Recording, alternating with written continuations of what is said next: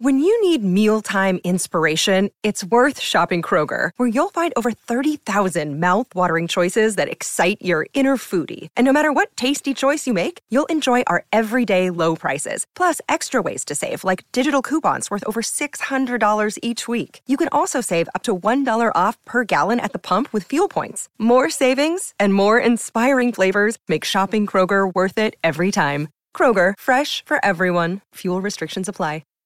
Hi, everybody. This is Adriana Trigiani. I'm the host of You Are What You Read. I have the privilege of interviewing luminaries of our times about the books that shaped them from childhood until now. We get everybody from Sarah Jessica Parker to Kristin Hannah, Mitch Albom, Susie Essman, Craig Ferguson, Rainn Wilson, Amor Towles, you name it, they come, they share. New episodes of You Are What You Read drop every Tuesday on Apple, Spotify, or any major streaming platform wherever you listen to your podcasts. Welcome to the family with our very special guest, Todd. Ah, I feel good. It's nice and cool in here. It is cool in here. I like that. Ready to go. Yeah, yeah, you gotta have it cool. Also, our pal from Acme. Brandon Simon. Jamie. Brandon Simon. Andy Barnard. And Cassie Schrader. I never really even realized till right now that your initials are BS. What a Yeah, shock. yeah. What a shock. We'll be right back with Todd Glass at Acme tonight and tomorrow night with the family. Recently, the four Walser dealerships in Burnsville, Walser Subaru, Walser Honda, Walser Nissan, and Walser Mazda encountered a hailstorm. Adjusters flew in from around the U.S. to handle a claim on what will be over 2,500 new and used cars. They've drastically reduced the pricing on these vehicles, and there are some wonderful bargains available. But here's the deal. I normally hate the hurry these won't last style of marketing, but in this case, it is true. It's not like they'll go into the back lot at night with hammers and make more. I also usually tell people to check them out online, but in the case of slightly damaged cars, you really do have to see them for yourselves. Stop out to Walser Mazda, Nissan, Honda, and Subaru just south of the Burnsville Mall on Buck Hill Road. If you really want to, you can tell them Tom sent you, but that sounds kind of dumb. Michael Bryant, Bradshaw and Bryant, what's the latest? Well, basically, we're trying to represent people who have been hurt, then talk to them before they talk to an adjuster. Uh, one of the key points is to make sure you know what your rights are before you start talking to the insurance company and they start asking you questions or they try to settle your case early and cheap. Well, what's interesting to me is, you know, a lot of people have fear of attorneys. It makes them very uncomfortable. They get nervous about it. What should I do? I've known Michael for years and years now, and I would highly recommend you. So that should be good enough for everybody because I don't endorse people who are dirtbags. Well, I, I appreciate that, um, but I guess the key is is people think I'll charge them if I talk to them. Right. So a lot of people call me up. It's like, how much is this going to cost if you call me back? Like, you want me to call you back? How much will that cost? I don't charge people. The only way I get paid is if we recover, um, if we get money from the the other side. And there's a lot of people I talk to that I never get paid for that are just part of giving them advice to make sure they know what they can do and what their rights are. And your record's terrific as well, we should point out. It works. It's been good. It's been good, ladies and It's gentlemen. been good. And how do they contact you? And uh, e- either through our website, which is minnesotapersonalinjury.com, minnesotapersonalinjury.com, or at 800-770-7008. Michael Bryant, Bradshaw, and Bryant. Perspective is a, is a. Yeah, it's true. I always, you know. We are back. Todd Glass in studio. BS is here. This is no Brandon anymore. It's all BS. Yes, no, all right, cool. It's going to be phenomenal. The There's no BS about has arrived. Yes, the BS has arrived. It's all true. Things are good. You look phenomenal. I was just telling, telling Todd, you're in top shape, man. Well, I feel good. Um, no, I do. You know, I feel good. Stretching. Got to stretch. Got to stretch. stretch. It's Oh, it'll change your whole life. Change your whole life. But um, no, I feel good. I'm always, you know, you know, I, I give the same thing about Acme every time I'm here. It's good to be back and Yeah. Fun week. I love the long week. You know, I love coming. Yeah. I came in on Monday. Came in a day early. Yeah, you like doing that, I know. I do. I have the band here with me. Uh, some local guys from. Uh, there's a band, local band called uh, Mr. Rogers and the Make Believe Friends. Two of the guys in the band, uh, Jared, not Jared, uh, Jerry, and uh, also Zach are in the band. And then um, it's it's and then there's a few other guys in the band too. But um, it's all fun. And Andrew, yeah. So we're all good to go. I do there. love those music bits you do. I've been having fun. It's like the Netflix all- special, only like 30 times more involved, and it's been a lot of fun. The audiences have been great. And Oh yeah, Acme audiences are really, really They're good. Well, It's a great. great room anyway. It is. It just reeks, and there's no. I, I actually like. Someone asked me my perfect room if I. They didn't think it would involve drinks. I go, no, no, I don't mind drinks being served during a show. I like that people can get a drink. Food during the show isn't my favorite. Yeah, I but they don't have any food. They don't have any food. Just drink. So it's like, oh yeah, you can get drinks out pretty quick, pretty quietly. It's food that you don't want. I hate food in a show. Well, we, Yeah. we talk. Uh, who was I just talking to about that? About the uh, the improv in West Palm Beach because we spent a lot of time down there. in You the know what? I'll say something uh, that, that the truth. It's funny. Out of all the clubs you mentioned, I'm not kidding you. I, I call that a glorified restaurant. And what do what I mean by that? If That's- somebody said, right. and, and I get into an affectionate argument early on when I thought they can curve them from the type of food they serve. You know, here's the truth: you can serve food if you want. I prefer Acme, no food, but there mm. are clubs that serve food, but they serve food they can get out quickly. Yeah. So they try to have 90% of the food done by the time the show starts. And if there's any right. lingering food, it's during the opening act, which isn't great. But they know that you got to serve food that can be delicious. It can. I like it when it looks proper when it comes to the table, not Right. in a white piece of paper with an orange basket. I don't work those clubs. But Helium's do it right. Helium's do it right, and the food comes out. Okay, you can do it. But they, they have big meals and they're bringing out desserts and trays. You're a glorified true. restaurant. Someone goes, well, that's an insult. You're a glorified restaurant. If someone said, what's that mean? Does it mean doesn't mean you don't have a great sound system? You're a glorified restaurant. You have an unbelievable sound system. You have your beautiful stage. Your backstage is beautiful. They're beautifully built. The tile, the floor, the leather sofas. But it's not about the show. That's it's not about the show. And there's food going all over the place. And if you get someone in there that really knows comedy, they're like, stop. What is going on here? I'm sitting in a restaurant watching a goddamn show. I don't want people coming over with a tray of cake and serving it during the tray. Big tray. No tray in a good club should ever be gone to the first row and they're putting it down for everybody. Here's your salad. I came to watch a show. When you go to dinner theater, eh, you know, people go, "What about in Vegas when they had dinner theaters?" Yeah, the same thing. They that dinners were done. Yeah, by the time you got it, yeah. overwhelmingly by the time that show started they get the and then it's then you can get a drink but there's no food trays coming No, out. you're right though that that that, that improv in West Palm is a, it's cold it's not warm. It's big too. That's a huge room. and, and by the way it's more cold than big rooms because that probably holds 500 people max 450 but if Oh, you go to a theater that holds i did the walking. I walked it Oh, in other did? words, Okay. I looked at that room in Irvine. It's the same, one of the same Yeah, company's yep, yep. rooms, and I walked it from literally like you know three step. Every pace is three steps, Right. And it's the same as a room that I work in Vegas a lot, opening up for acts that holds twelve hundred. So from the stage, literally Oh, to the yeah. back wall, measurement, Yep. not me just saying it. Oh, it's as Yep. big. It's the same distance. So one room you have twelve hundred people, same from the stage to the back wall to the Mm-hmm. last person in the club. And it's because at a co- at a comedy club like that, their tables are so big because they're serving food. because they're serving food. So right? you have this room that holds 450 people, but it's cavernous. A room that holds 400 people done right can be crazy intimate. 450, 500 is still a small room. how many get into Acme? Uh, 275. Acme's. Yeah. Acme's 275. yeah, you know. amazing. It's great. What's great for comedy? I mean, Downstairs, it really the is. beams. Yeah, it's great. And the beams. you know, the, in the flu, in the wall, it's just everything is great. Who the hell was it? There's a Bill. Uh, oh God, I could see his face. Last time he was in a couple years ago, he goes, "That's one thing about Acme. I never play Acme in the wintertime." I said, "Why not?" He goes, "Because you walk down those stairs, and like the bottom five stairs are under a snowbank." I love playing in the winter. oh yeah, I because think it's uh, because I don't like the heat. So people are happier. I notice that. That's why I always would rather work a club. Uh, you think, what about the boiling heat? The thing is, there's not as many residual effects when you're cold. If you're cold, yeah, it sucks. You're waiting in line. Maybe if the line, well, at, thi- at this club, you never wait outside. You, you no matter what time you get there, you No, can get inside. right. Yes, but even, but when you come inside, you feel good within 45 seconds. You're not sweating. You don't. Yeah. You don't think, oh, you feel, you feel, you know, you feel gross. Your hair. You're like, ugh. You go in the room. You're, you're just a, a sweat mark on your shirt. You know. Mm-hmm. So that's why cold. I'd always take the cold. No, I understand that. Well, it's got to to work. I mean, it's. Well, it's funny because the- the last time I was at that the, the improv in West Palm, Paul Mecurio was was there. Oh yeah, yeah. and Paul does a lot of moving and talks very Yeah. loudly and all the rest of it. So it really didn't affect him as much. But uh, you know, one of my favorite stories that I tell, and I don't, I don't even know, Brandon, if you know this or not. No, no, actually, no, you wouldn't know this.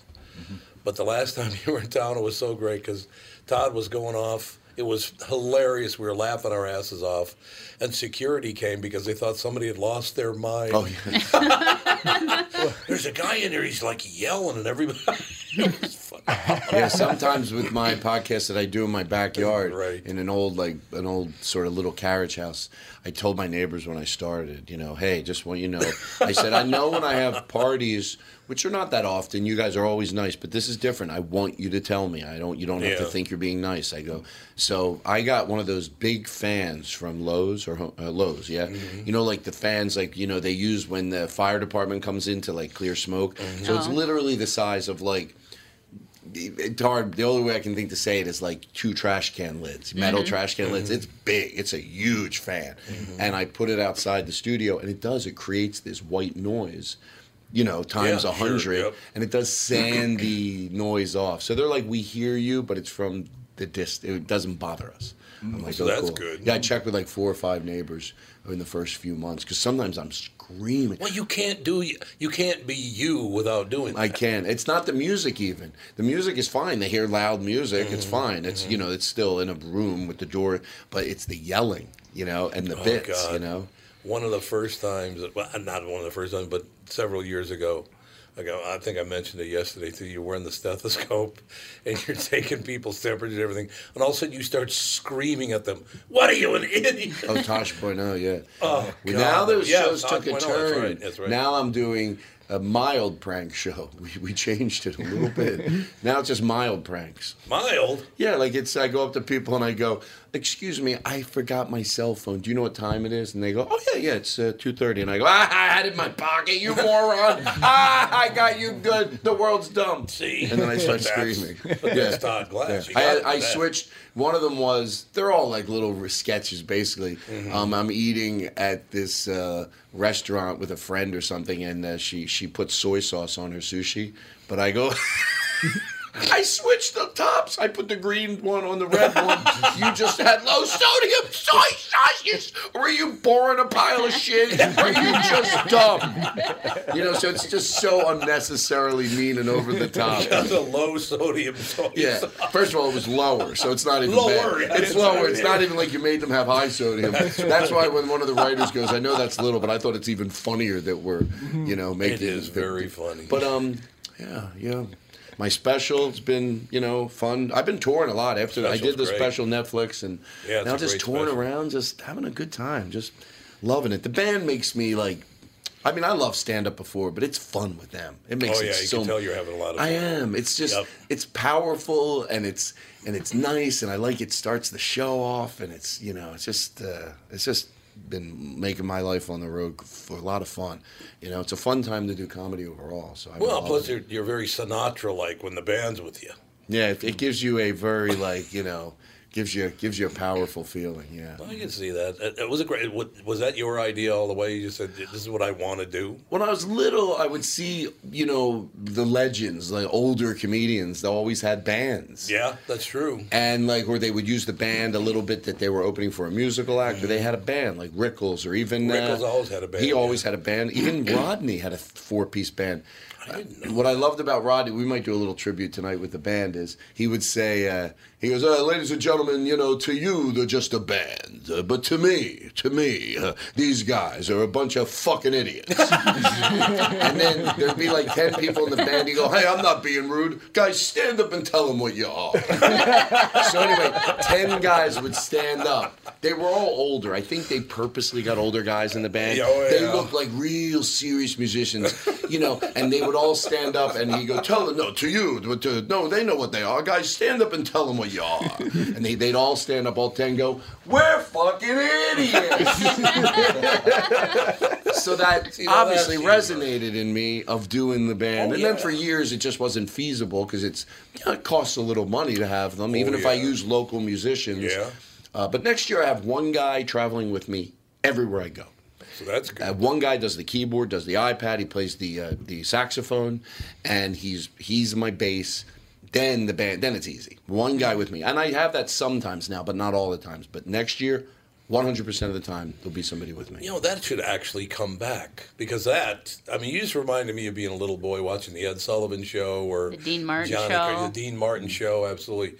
It was always, they always had a band. Yeah, everything comes back. It just comes back a little different. Yeah. But yeah, everything makes even with music. You know, you know, music. There's like whatever music you liked. I always tell someone if you ask a young person, if you go, hey, you know the music I like, put some new music in front of me. You do sifting because if you talk about old music from the old days, it was great.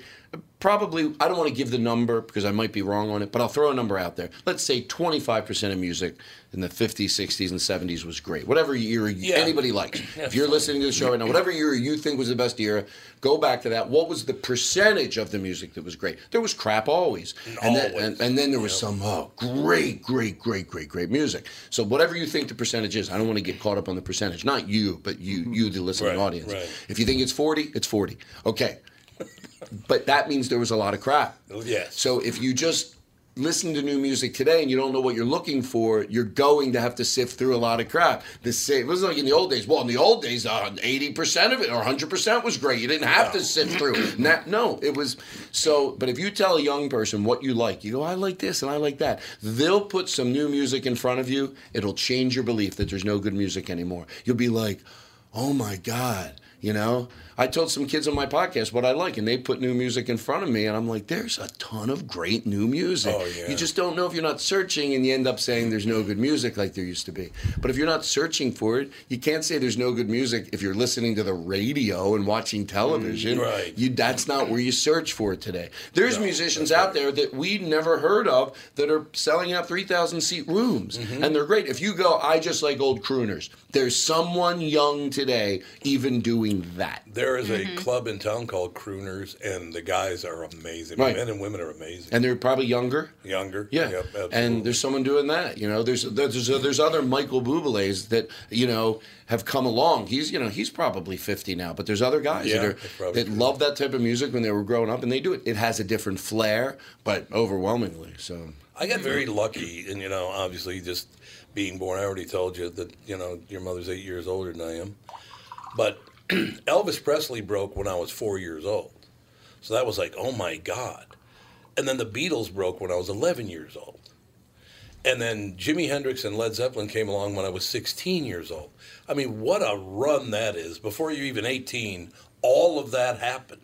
Yeah. It's just you know the Rolling Stones, the Who, but then you get on to the, you know the Zeppelins and and Jimi Hendrix. I still I'll never forget the first time I ever heard uh, Purple Haze. I thought this this is going to change my life just listening to that. You know. and you're younger and you don't you know that's the thing you're younger and you, you listen to a lot of my brother is a teacher and he said something interesting i was telling him about you know about music and there is good music and the kids even that like the new music they're not mad at the old music they love it no. they learn about it and uh, so he said i was talk, telling them i forget who it was but let's say hypothetically it was he was telling them about a band he didn't think they'd hear of well, he, he goes, so I told him about it. He goes, and they were like real politely. They're in sixth grade or seventh grade. He goes, oh, Mr. Glass, actually, um, that band was that, and they started in they. And he's like, oh my God, they know because they they kids that really like music, they Yeah, want to learn about the old music too. No question. So they're not. They're they'll listen. They know what's going on today. They know what's going on in the past. Hey, they even embrace listening to it on records.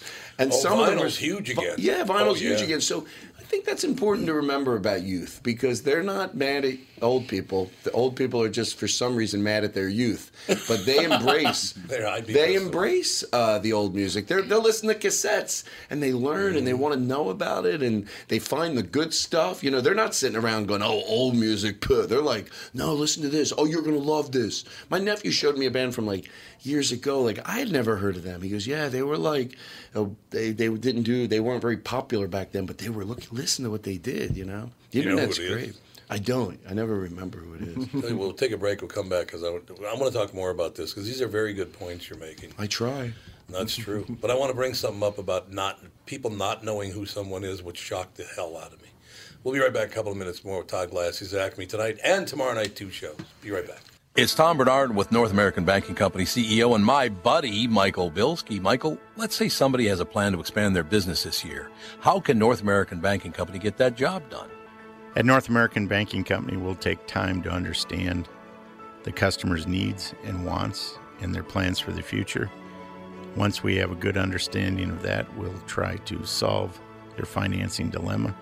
We won't take a cookie cutter approach to any financing situation. Wonderful. So if I need cash to expand my podcast, you got a plan for me too? No.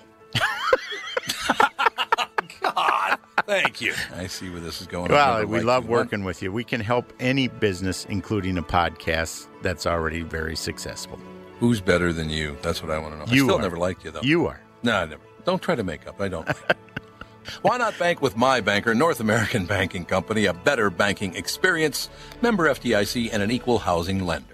Tom Barnard here for Whiting Clinic LASIK and Cataract. There's no better time than now to ditch your contacts and pitch your glasses. Whiting Clinic is the place I trusted to do this for me, and it's not just me. There's a reason Whiting Clinic is the number one LASIK practice in the United States. Dr. Whiting's unsurpassed experience, the most advanced Contoura laser technology, and lifetime coverage are all backed by Whiting Clinic's best price guarantee. Being the experts they are, they wanted to make sure you have the very best for your eyes, just like I did. Call now for Whiting Clinic's $500 off LASIK savings. If you're like me, not a big fan of glasses and contact lenses, then it's time you found out if you're a candidate for LASIK. And Whiting Clinic is definitely the place to go. Call 855-554-2020 today or visit whitingclinic.com to set up your free LASIK consultation. Remember to tell them that I sent you and save $500 on your LASIK. Offer good for a limited time. Call Whiting Clinic for details. Good for both eyes only. Cannot be combined with any other offer. I don't think it's I don't think it's a crime knowing that the words that come out of your mouth are powerful. I watch uh, watch the old evening at the Improv. Well, we can talk about it if you want on the Well, air. we're talking about it right now Oh, because we you are. got a little Frank Sinatra, or wait a minute, Dean Dean. Martin. Got a little Dean Martin playing in the background. Oh, My really? mother adored Dean Martin. I, you know what's funny about Dean Martin? Oh, I didn't learn about him till about almost what we were talking about, you know, learning about old music. I knew Dean Martin because of Jerry Lewis and Dean Martin, but only till about five years ago we started playing a, a, a YouTube roulette where you go around and you show people bands you like, and you try to keep it. I try to keep it music videos and stuff or live performances. And I learned about Dean Martin. You know, I mean, learned like saw a concert of his when he was probably 65, and I'm like. Oh my God, he was so good. oh God, yeah. I mean, he was Oh, yeah. smooth, and he, in a way, are there is there a group of people? It's a weird question that go, Dean was the slickest one out of all of them, because more than Sinatra, even Probably. he was comfortable with his masculinity. He was comfortable That's comfortable correct. with his femininity, like what was gentle or soft. And mm-hmm. I watched him. I'm like, oh, I never knew this Dean Martin. You know, I just thought it was Dean Martin, like he was like silly, and he didn't, which he's both. It was really cool to see. Do you know the story of Dean Martin and JFK? No. Oh God, it's a great story. So Frank Sinatra got out and, and stumped for for John F. Kennedy like a, a madman. He did everything he could for John Kennedy to get him elected and all the rest of it. I mean, Sam Giancana mm-hmm. going that far, the whole deal. so JFK gets elected. Now Dean Martin never liked JFK because he would see Frank acting really weird around. He said he kind of thought that that that Frank Sinatra would kind of kiss up to JFK, and it bothered him a lot that he would do that. So Dean Martin wasn't wasn't doing that at all. So JFK gets elected, and Dean Martin gets contacted by the White House. They say we would like to have you come and and uh, do a concert, and then stay for dinner with the president afterward. That would be wonderful. Uh, so what do you think? Can you come do a concert and have a little dinner with the president? Dean Martin said, "Tell John Kennedy." I will come because I'm a friend of Frank's. I'll do two songs, but I don't want to eat with him. Oh. That's Dean Martin right there, man. I love What the did they do? Did they do it? You think? Uh, yeah. I don't. I don't want to eat with him. I don't want to eat with him. I'll come and sing, but I don't want to eat with him. His his songs it, it come came out of his mouth like the ending would like butter, just Oh, like I know. and he yeah. would just sit there. And there's one where he lights up a cigarette. Oh, we're allowed to curse, right? You can say whatever you Okay. want. Um, You already but- told one guy to fuck himself. I know I did. I did. but I forgot. I thought maybe that was. Uh, but he I would light that cigarette up, and then you know, and he would, and I turned to my friends. I'm like, "That's right. Look at him fucking lighting that cigarette. Yeah. So cool, sitting in front of the piano, and he was singing, "I know it's over." I know. You know, I So am beautiful. more of a Dean fan than I was a Frank. Oh, my mother adored Dean Martin. And he was funny. He did these things that I tell my friend, if you stop watching it, it's a it's a three minute video. Don't look away. He does that thing where he starts running like he's and then he stops, And then he stops. or he or he uh, Mid-stride. yeah, right, right. He takes a big stride, but then it's like too uh, too energetic, and then he turns to the guy in the piano. And he goes, "How come your lines keep getting longer every night?" yeah, it's just all this rapport.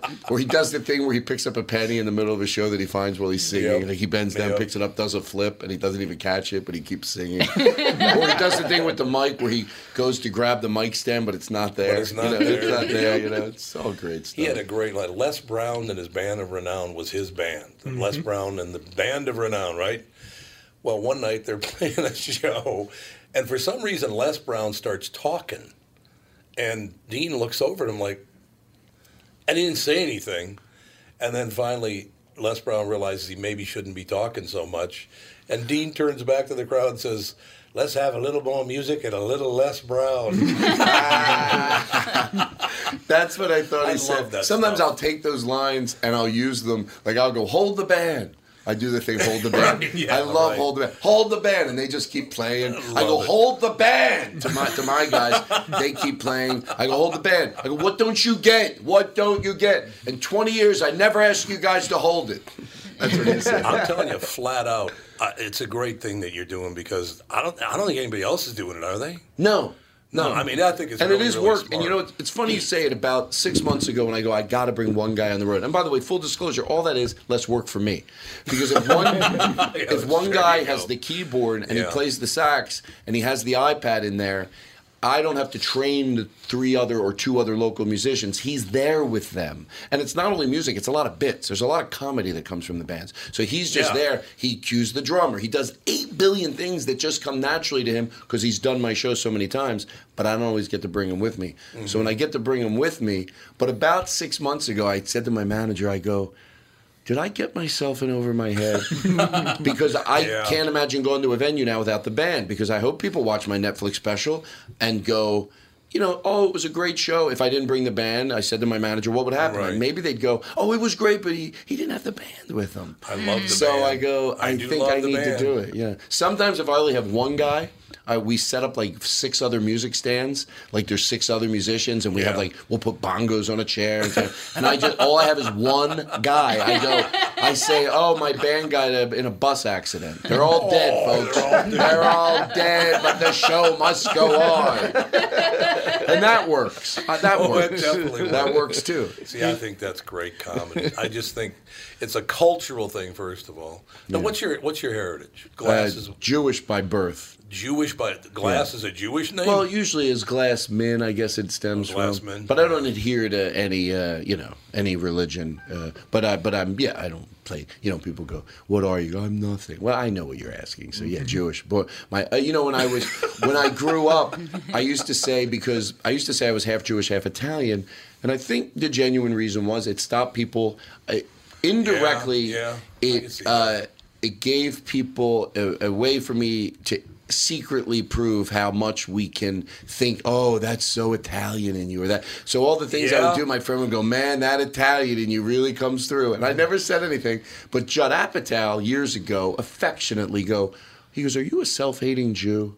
And I was like, but affectionately, like you're, a No, no, self- no, not- you know, I I know. understand, I that. And I went, I go, this was years and years ago. I go, I, oh, I, I know. And I told him why. I go, no. And I proved it. I go, so after that, people would go, you know, it comes up in conversation a month later. Hey, well, what, what's your, you know, your background? I go, I'm half Jewish.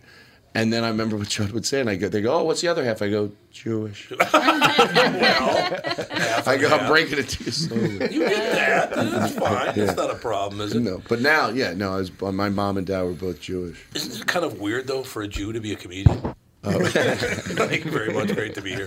but I, I no, I, I seriously. How long you been doing the band now?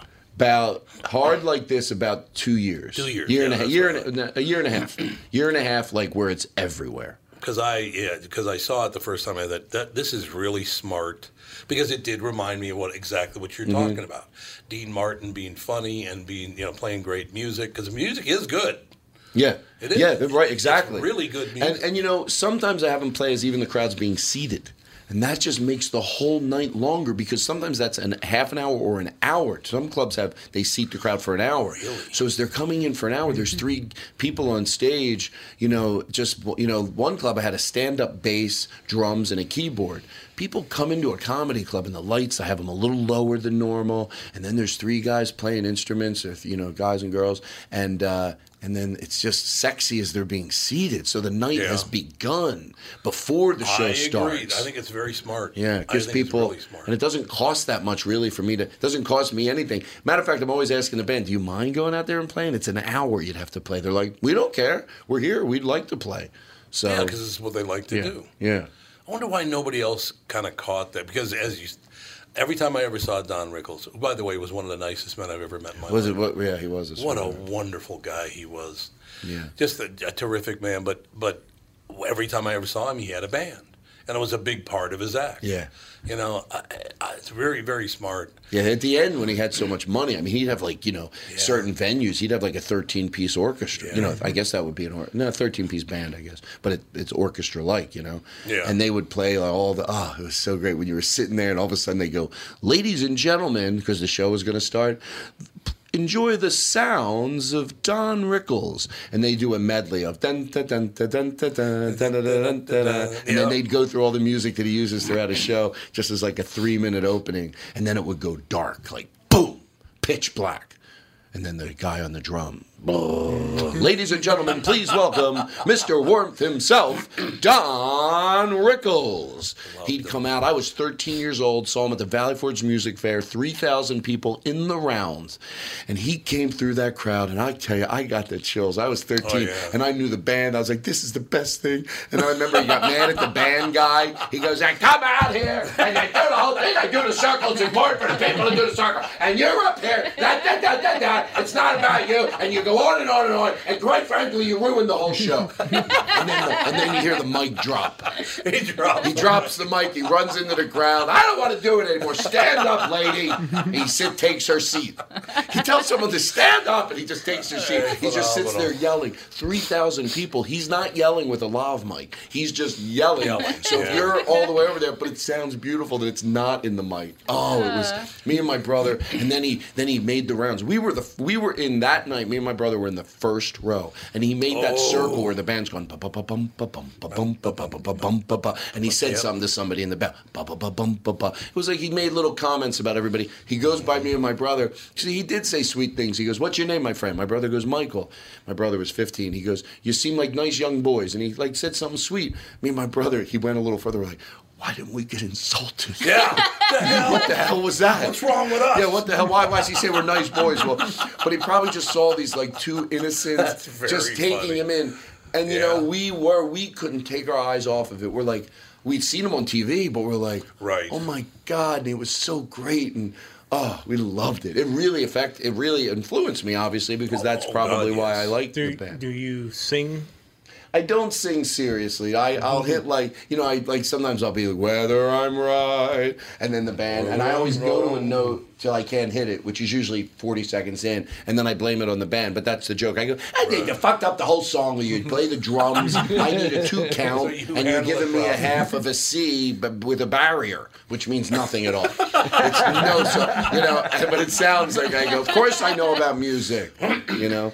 But uh, I don't. I don't. I'm nice to, but I'm also silly with the band. Like I don't want to make the whole shtick that I just yell at them because no, I I don't. I, I have great affection for these guys. Uh, Rickles would sing every once in a while. He would. He would. He goes. He go. Well, uh, uh, I'm a nice guy Yeah, in yeah, spite of what right, you I'm a heard. nice guy. I'm a polite guy. Whenever you see me, just don't stop the chat because I'm starring lady. So you did you go after the crowd a little bit during these things as well? No, I don't. No, you Um, don't. Because I I, don't. didn't- I haven't seen you do it. That's why I was asking. No, I, I not because I wouldn't, wouldn't mind some you know good crowd work because I you know obviously I love Rickles, but no, I don't really. I I, uh, I go after I only go after someone if I think they're being rude or talking a lot. Yeah, yeah. Mostly, I'm just asking the crowd to, as a mass, engage with me to be silly. Sometimes that's what I always say. You know, just for them to be silly. But as long as they're into it, the problem is sometimes I can get mad before I even go out there because when the band takes the stage, like before the show starts, all the lights in the house go down. Phoom. And then the band, I you know, just everything stays the same. And then the band goes out to a song every night, like as they take the stage, and then they start seating, and then the drummer gets to his drums and he plays along with it, and then the other guy takes. And if I look through the curtain and I see people with no, like I see certain people, they're going, "Oh, this is gonna be fun." You know, if I see people with a blank look on their face, I get mad at the crowd before I even go out. I go, my brother's like, Todd, you can't get mad before you go out already. Yeah, I go, I am. I look at that. Look at that table. I go, look, look, look, right over there. He goes, really? Yeah. Where, where were you at? Where musicians were taking the stage in front of you, and you weren't looking at the menu, you know, or, or looking, you know.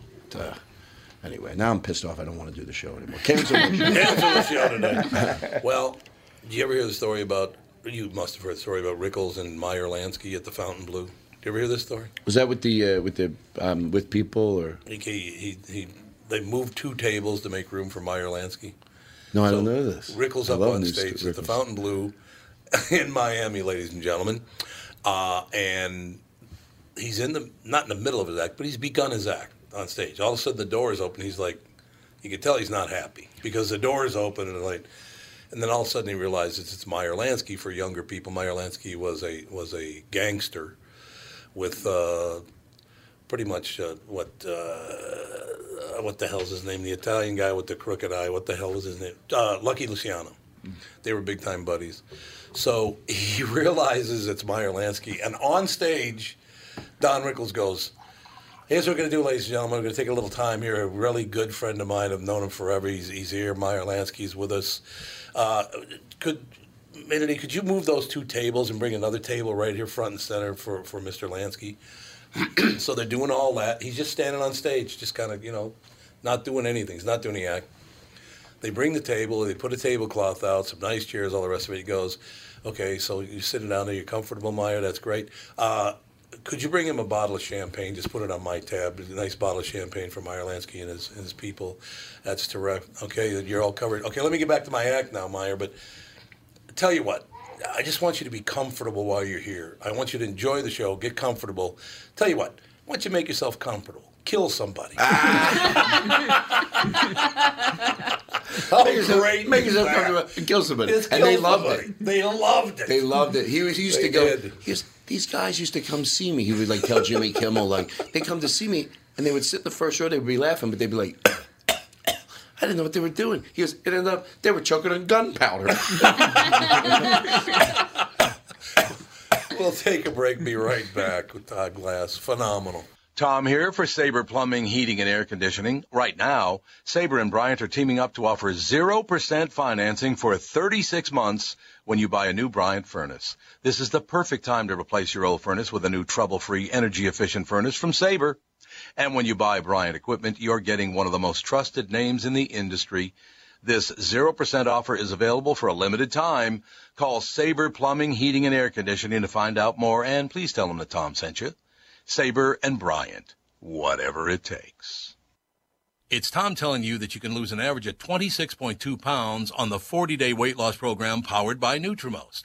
I lost 92.5 pounds in less than five months thanks to the Sheehy brothers and the Ultimate Wellness and Weight Loss Program powered by Nutrimost. And I encourage you to let them help you lose weight as they teach you how to stay healthy and keep that weight off. Take it from me. Having a coach keeps you accountable and it makes achieving your goals so much easier. Let the Ultimate Wellness and Weight Loss Program powered by Nutrimost help you. Schedule your immediate consultation or attend the Nutrimost free dinner at 6:30 p.m. on Monday, August 19th at Jake's in Plymouth. Call now 763-333-7337. That's 763-333-7337. Study data comes from client submitted data to a third party for tracking of daily weight loss and progress through the most weight loss programs. See website for full disclaimer details. That's life. That's what it's all about. Martin, whether I'm right or whether I'm wrong. I, I think that's life was one of the songs that was on That Dean Martin did? that was on Frank's list and I think so. I think it's very. We need more entertainment like that. Mm-hmm. That's why I, I- like I said, I told you a year and a half ago or two years or whatever it was. I love what you're doing because it's just a very comfortable, very funny thing. It's very, it's really entertaining too. It's fun, and you know, most of the audiences that come out, just by the nature of comedy clubs, or at least the audience, is fairly young, and they Yeah. love it. They're, don't, they're not like, oh, what's this? They, they love it. It's just fun music going back and forth. I mean, it's, it's a stand-up show. But uh, the music part of it is, uh, and even when they're leaving, like the band plays as they're leaving, and then I come back out three times and do Yeah. three more like joking songs. I do like Biz Markie, "You Got What I Need," Biz Markie, and I and I just and I'm with the band. We're just singing it loud, and then I come back out again. I do Mr. Rogers. It's such a good feeling, you know that we're friends. We just keep like It's doing great. encore after encore. But I wait till about seventy percent of the audience has left. Oh, Let them all really? leave, Yeah, and then well, yeah. seventy percent's gone, and then I come back on the stage like that's my encore. But I get rid of, and then uh, and then I did it. I don't. You haven't been there yet. When I, you, have you been there at night yet? Yeah, Tuesday I was. Tuesday yeah, night. Yeah. So there you go. Wow. Oh, so Brandon, you didn't show up, huh? Oh no no Work no! He's, the day, he works during the day. He works during the day, but he'll be there. I I'm not teasing. I am. though. You're. I, allowed. I, I love going after Brandon. That's all he I said, do. when we go on that podcast, don't you make fun of me in front of Tom. Tom's a big enough prick. yeah, 'Cause don't they already give me a lot of shit. 'Cause you just say nice things about the club, Todd. You hear me now? Read this script. Read, read the club script. that Lewis gave Lee- you some lines. Yeah, Lewis wrote it out for you. Yeah, it's a wonderful idea. It's a great plan, as a matter of fact. I um, that whole experience, just going to see. Look, there are some people that stand up at the mic and they do these brilliant. Well, Dave Chappelle does brilliant monologue. I mean, he just does. Uh, and then other people do what they do. They're you know they're pairs of people. They're you know what you're doing. I think. Has anybody else picked up on that yet? Because I think they will. I mean, it's do, I'm doing. You know, it's going well. Like you know, I look is at I look yeah. at my uh, you know after the Netflix special. You know, I've been doing comedy a long time. But I look at the net. You know, going out to clubs and it keeps getting better and better. So that's all. I'm you know I'm, I'm happy about it and still getting to perform stand up and you know. I'm loving it. I loved it before. I've loved it. I've always, you know, really enjoyed it. I don't get, I Oh, don't I really know. get tired of it. The, the travel, you know, I come in a day early before there's any shows, so I can chill and get get. Good I don't have a show that night, so it's a very relaxing day of travel. I leave LA at eleven or twelve because I don't have a show in the afternoon. So it, that that's a lot of it. It's a, and I don't try to rush home the day of the close. You know, Sunday. If I know Yeah. Sunday I have to leave, even if you take an eleven o'clock flight, that means you still got to get up at eight. Yeah. Yeah. So I take four or five o'clock flight out on Sunday. That way, Saturday night when it hits midnight, I'm not like, oh, I gotta get up. Tomorrow. Yeah, yeah. So I, I- I love the whole. I've been really enjoying it, and you know, the, at this point in my career, I can I work. Good comedy clubs are fun to work because they know what they're Oh, doing, yeah. and they know how to. They they you know they take care of the press, they take care of the hotel. You just go in and be funny. So it's all good. It is a great. I can't take it anymore. uh, we'll fold up the tent. Um, where did it? Was there somebody that inspired you screaming at people? You're a fucking idiot.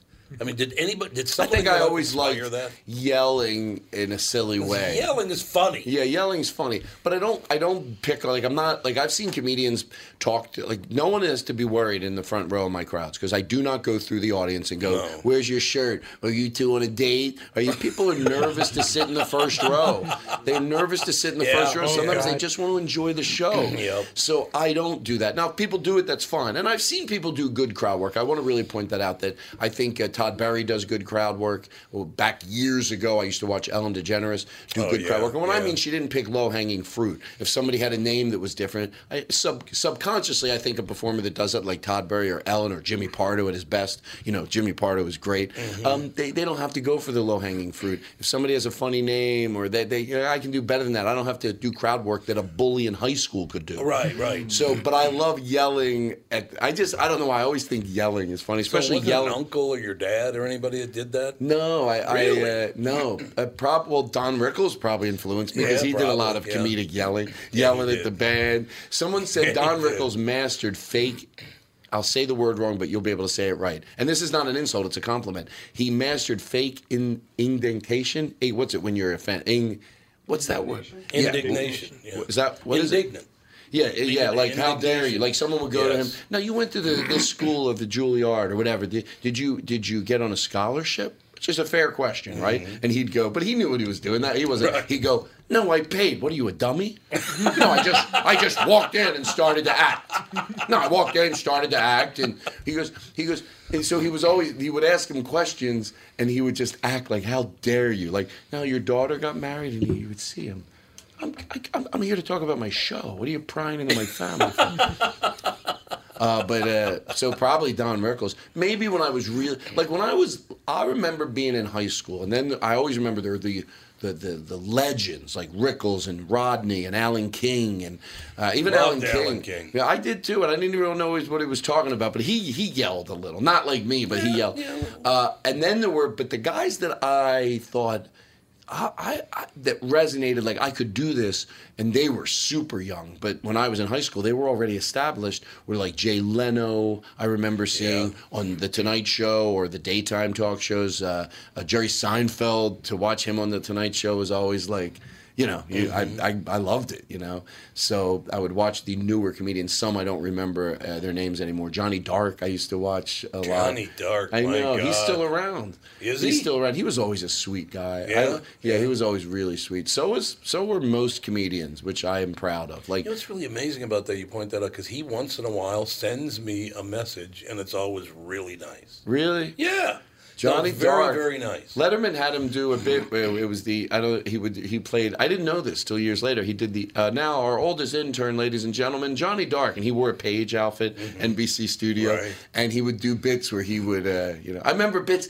Bits stay with you for a while. He goes, I remember my mom. Oh, yeah. She, she would always try to. She'd get me to stay home. She'd find out ways, Johnny. Before you go out, could you uh, paint the house? Sounds like my mother actually. Nice Catholic woman, Could you, right? could you paint the house? I saw him open up for at the Valley Forge Music Fair. I was 15 working at the Valley Forge Music Fair, 3,000 seat in the round, and he opened up for Engelbert Humperdinck. Oh God. Yeah, Engelbert Humperdinck. You know what? Can I tell you? As I get older, I'm more embarrassed to not embarrassed, but like don't want to just say, "Oh, they're all the bands," because it's like, "Oh, you're an old guy." You just like. But when I was 15, it was more unique. I loved Engelbert Humperdinck. I would see these guys because the band and their showmanship, and I didn't know how cheesy he was then. well, he did make a mistake here at the old Met Center. what did he do? Uh, he was on stage and How, someone. how long ago? Oh God, thirty years ago, something like that. Maybe longer than that. He's on stage. I mean, it wasn't a big mistake. It's just a mispronunciation. But somebody sent him a note saying they thought he looked a lot like Tom Selleck, right? And he read it, and whoever wrote, hand wrote it for him, thought they were going to be clever and you know talk about the TV show and everything it is. And he reads, it, he literally seriously goes, "There are a lot of people that think I look like Meg Numpy." It's like Magnum. Magnum PI. Oh God! It's like oh. Engelbert. Magnumpy? Forget- They forgot Really? to put the hyphen in there. Uh, apparently, yeah. They say you found somebody new. I do a bit like that in my act, uh, about the old crooners that they used to tell their jokes, but then they could go right into their song, so it didn't matter if the jokes sucked. So they would be like, all, you know, like my father has two uh, wooden legs and he burnt to the ground. They say you found somebody new. So it didn't have to wait for the laugh, you know. it's, it's very smart. So you can use Magnumpy now. He doesn't use it anymore. Magnumpy. He still tours. He does. These guys, you know. Tom Jones. Oh, I remember seeing Tom Jones when I was 20. Really? And it was, I loved it. Tom Jones still is doing these, you know, 15,000 seat rooms. Is he really? And it's great. I had no idea. He was And he's almost 80. I think he might be 80. He might be 80. He's right? aged well. He's he knows what to wear. He looks cool. The band is cool. He knows he's done a lot of right things for the longevity of his career. I loved watching his TV show because at the end of his TV show every week he would say something in Welsh. Oh, really? Jesus, because it's uh like every word in Welsh has like 15 L's in it for He's- some reason. He's and they're not all 79. pronounced L. He's 79. 79. Yeah. Go watch, go YouTube, uh, uh, YouTube him, and you'll see. You know, I like it. You know, My, my, my Delilah. Now he's a hell of a talent. A hell of a talent. I, I really like because what you're doing to me is you're bringing something very new to this audience, but looking back at all the all the influences you had and stuff that you loved. Yeah, they which def- is why it's funny. Yeah, they definitely affect you. You don't know. You don't want to steal, but if you're influenced, you hope you don't cross that line Right. of influence. But um, just being influenced. But oh yeah, all those. I mean, I'm, an, I, you know, I, I get influenced, but I think I hope I'm right. What makes me. I want to be a good comedian until I'm 60, 70, 80 years old. Is that I'm also very influenced by younger comedians too. Well, that's not a bad idea. Yeah, I mean, because, that's not and, a bad thing. and I all. heard a musician say that that you, you have to do both. You have you can't think it's all bad because you have so much to learn from these old musicians, and comedy's the same. Mm-hmm. But I'll just because we're talking about music and comedy, they're both. But you have so much to learn by the uh, the older guys, older, twenty years older, thirty years older. There's so much to learn. But if you don't think there's anything to learn from the new guys, you're not growing at the rapid rate what you need. No, I think that's a very good point. So I know there's new comedians, that, you know, like you know, like Rory Scovel, guys like that, or you know, I see someone like Chelsea uh, Peretti, or you know, the the list goes on and on. But you can never think of them when you're sitting here. Uh, but that I that I learned from, learned. Wow, look at them just doing whatever they want on stage, and look at them like they're taking chances. Look how they shot their special. So it works both ways. You know, it's there's a lot you can learn from from the new guys too, and uh, it's fun. You know, it's funny you you brought up earlier that, like when I was a kid, I knew that my mother loved Glenn Miller. She had, she just loved listening to Glenn Miller. I knew my grandmother loved listening to Rudy Vallee. So I knew who those people were, and I don't know that we do that anymore. And an example of that is, uh, you watch professional golf at all ever? Uh, no, You know who Rory McIlroy is? no. He's a he's an Irish, really really good Mm-hmm. golfer. he's from Northern Ireland. So they asked him two years ago at the Open, um, Rory, could you do me a favor? And he said, Yeah, whatever. And he said, Name one of the Beatles. And he said, George Lucas. he didn't. How know. old is he? Uh, how old is Roy McIlroy, Andy? What- Like in his- He's in like- his twenties, isn't he? He's in his twenties. He's in his late twenties. He is 30. He's 30. Okay, so I mean, very late sometimes when younger people look, if you're a comedian, you should know who Rodney Dangerfield is. If Oh, you're yeah. a comedian, Yeah, you should know be who. Don Rickles is. If you're a younger Yeah, comedian, and yeah. all younger comedians do. That's what's so awesome. Like you're like, oh, you got comedy in your blood. But no, if a regular, if I was talking to, you know, I you can't ever think of examples, but hypothetically, let's say, uh, uh, you know, my brother. Neighbor's kid. I go over his house, and uh, we're talking about comedy. And my brother goes, "Yeah, remember we saw?" And he didn't know who Rodney was. Well, I wouldn't give him. I wouldn't give him shit because it's like, no, he hasn't been around Right, in right. a long time. You know, when I brought um, some of the kids that work on the podcast, they're always younger a lot of the times Mm-hmm. in, in LA. They, they're the ones that help out. They're 20, they're 21. You know, they're, they're young. And I brought them to see, I was on Jimmy Kimmel, and I didn't realize it because I'm just, you know, watch Jimmy Kimmel from The Man Show, and I'm still getting nervous Yeah. on the show because the magnitude of the amount of people you're going out to. Mm-hmm. But I'm, but I'm, but I realized these kids are like when Jimmy, when they saw Jimmy, they got nervous. They grew up with Jimmy. Yeah. They watched him since they Yeah. were six years old, true. just like we watched maybe when I Letterman or The Tonight Show. Mm-hmm. So like you know, it's it's interesting, but uh, yeah, they don't know who certain people are, but like yeah, they just knew Kimmel like when he came in, and they're like, I grew up watching this show. That show was a big is." show. That was a big show. What? The Man Show. Yeah. You know, it was. I mean, Pete, and maybe. But now the, his show is a big show. I'm talking about his. Oh, I'm yeah, no, talking, no, I understand. I'm talking No, about the late night show. No, I understand absolutely. That it's interesting because I woke up this morning at two o'clock. I just have once in a while I just wake up and I can't get back to sleep. So I did watch replays of a lot of the late night talk shows. Mhm. They're not as good as they used to be. The, I, the ones now. yeah, You know what it is? what is Uh, it? You know, I, I always feel like I, I don't want. Believe it or not, I hold back on my opinion because it's if you know it's like you know you know me by now. It's like anything that's not what it used to be. Yeah, I know you. Like when we were off the air, you said, "Oh, there are all these shootings. It's you know what's going on in the world." and I Yeah, go, "What yeah. about the mafia?" Like it's not that you're rationalizing what's right. going on today, No, but you're you're going. right. It, it things things are complex, and if you look at them topically, you, you but no, it's not. But it's podcasts because if you look at the old Tonight Yeah. shows when they did an hour and a half, they breathed. They didn't, and I loved it. They didn't mind if there was like a, a second where you're just sitting there and taking three Right. seconds to, you know, and it was an hour and a half show. So you go, well, they don't have that anymore, and it's. But then if you go, oh, but we have podcasting now, so it is. It's different. it takes Changed on a new form, It but it does lead back to that relaxing, you know, uh, just conversation Mm-hmm. and being able to talk, and you don't have to worry about anything. So things take different form, and you know, and we'll say obviously, you know, kids will say the same thing back uh, 30 years later from now. They'll be like, yeah, Yeah. when I was growing up, it's just, and you're not around No, it. that's true. And you know what else someone said about like remember what I was saying off the air about if somebody if you tell them the music you love today, uh, they, they could show you something you'll love, you know.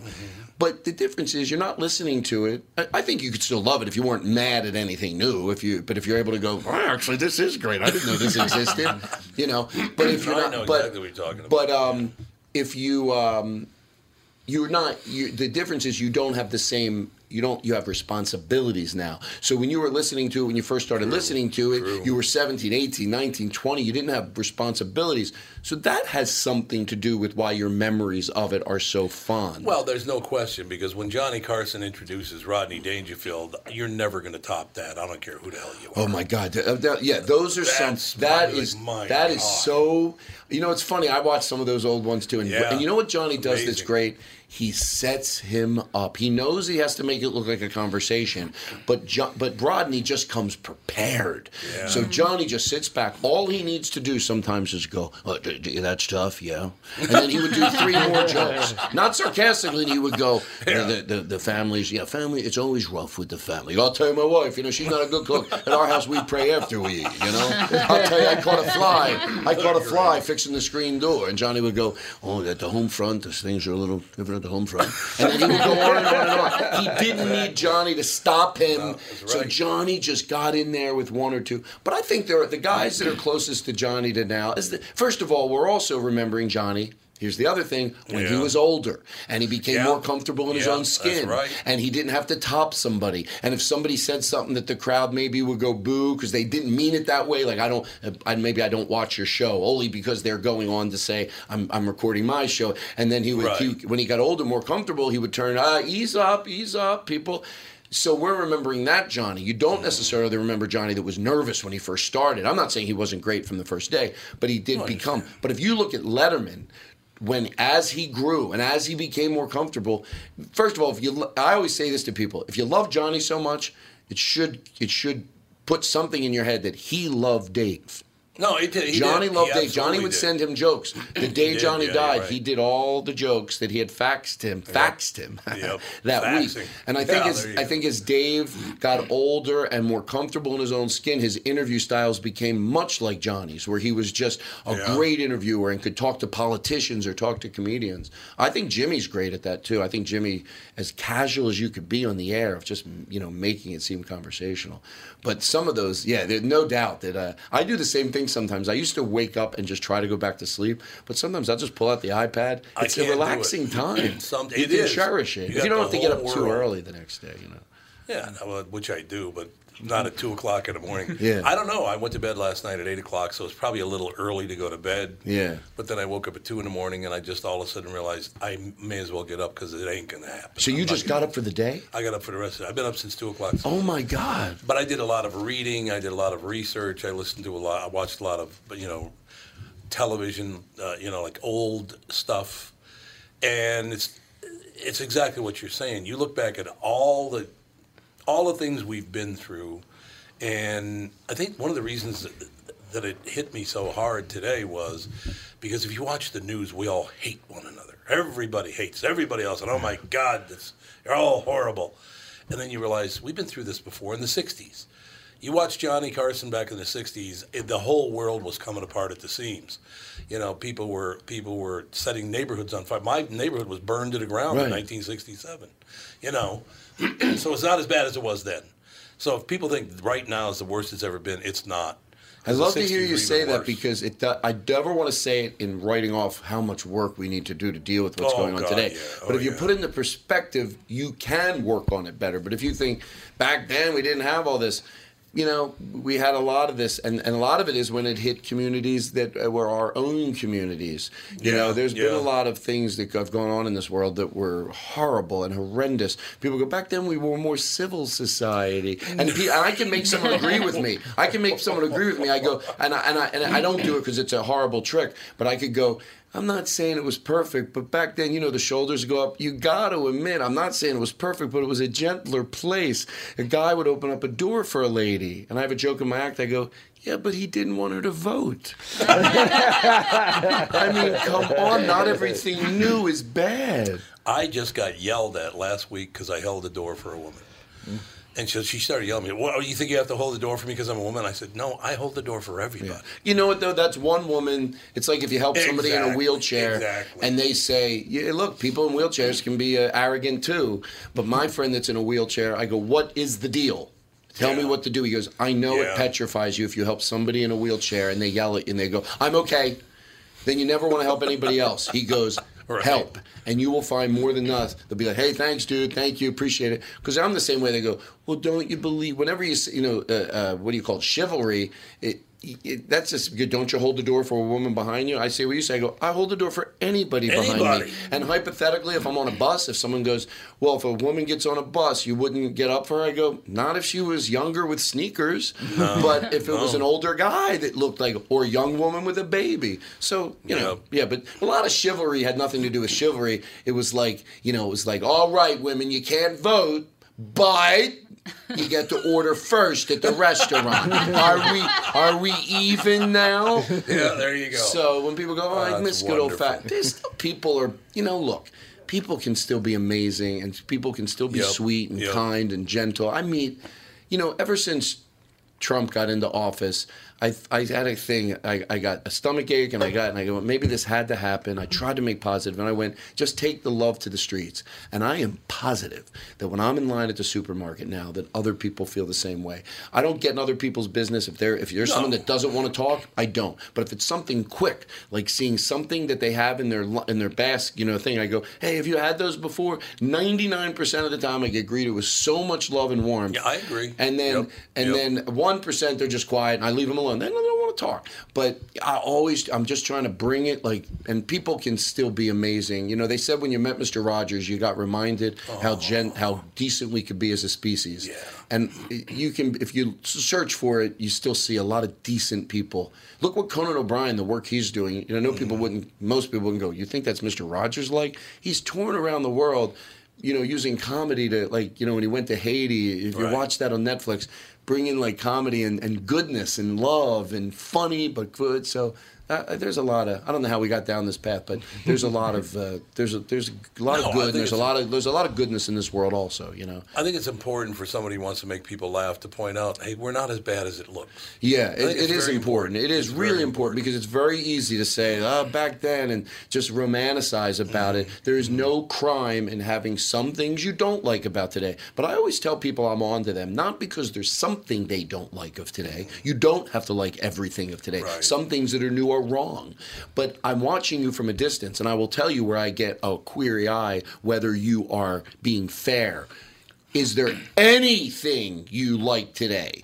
Not do you have to love every new Right, change. exactly. If it's the Redskins, or if it's transgender bathrooms, or if it's gay marriage, or if it's women wanting to do this. I'm watching you from afar. If one or two you're not on board with, okay. But if I watch you from afar and I that's new you don't like, that's new you don't like, that's new you don't like, that's new you don't like, I go, I have a feeling that you just don't want to grow anymore. Yeah. Because not Yeah. everything new is bad. When people talk about the kids I today, uh, you know what? I'm only going to listen to something that somebody says about the kids today. The millennials, the millennials, the millennials. I know some of your listening audience right now is going, "Oh, that's us."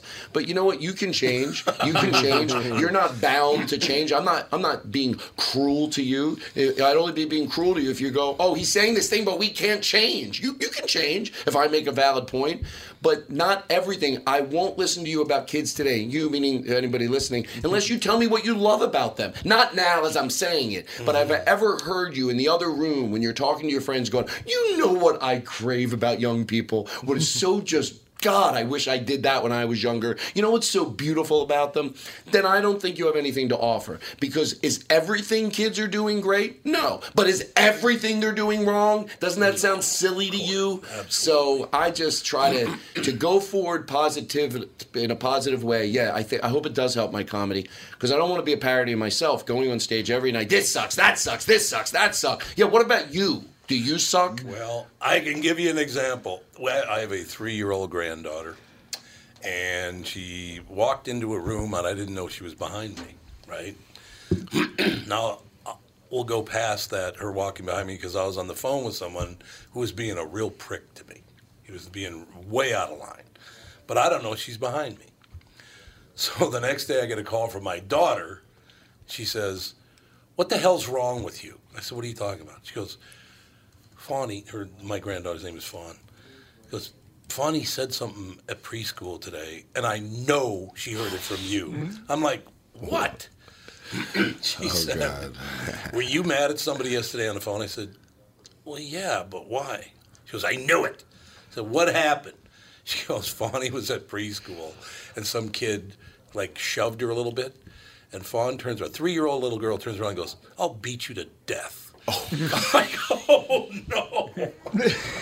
I said, I'm pretty sure it wasn't me. She goes, Yeah, it was you. Yeah, it was you. it was you. They, they, they were, oh, you got that's the age where you oh got to be Oh, so careful. I didn't know she was there. Yeah, yeah. I'll beat you to three year old. I'll beat you to death. Like, oh God. Sometimes what comes out of their mouth is like, oh my god. I'm reminded. My oldest, my younger brother has young, all young kids now. They're like yeah. five, and uh, the, even them, they say things. You're like, oh my god. I remember when he was three. It's just so little. It's not even that big of a deal. But it's not, not even like his vocabulary. But it was just the words. Like, how did he get that word? He was three and a half. I know. Maybe four. And I was taking him to soccer practice, and I got I couldn't find his team. Like there was a million games going on. Right, sure, I'm starting to get a little nervous because I'm late, and I told my brother and sister I would get him there on time, and and I'm all nervous. He's got so much. He loves gum. He's chewing gum, you know, and he's blowing his bubbles. And I go, he goes, Uncle Todd, what's the big whoop? I'm like, did you just diss me, Tyler? you know, because he's right. What's the? You're right. I'm going Yeah, to a four-year-old soccer game. What's the big whoop? you know? This th- this hour went by way, way, way too fast. It Always always, does when you're in studio, man. I love having you in studio. Thank you. I love coming here. I always uh, like when I see your name on the on the press sheet. Mm, I feel the same way, and thank you. For Two times this week we got to hang. Yeah, It's I know. Good, right? Yeah. There you go. Tonight, tomorrow night, eight and ten thirty at Acme. Todd Glass, one of the best of all time. It's true. Thank you. I appreciate it. Always a, a lot of love here. We'll talk to you next week with the family.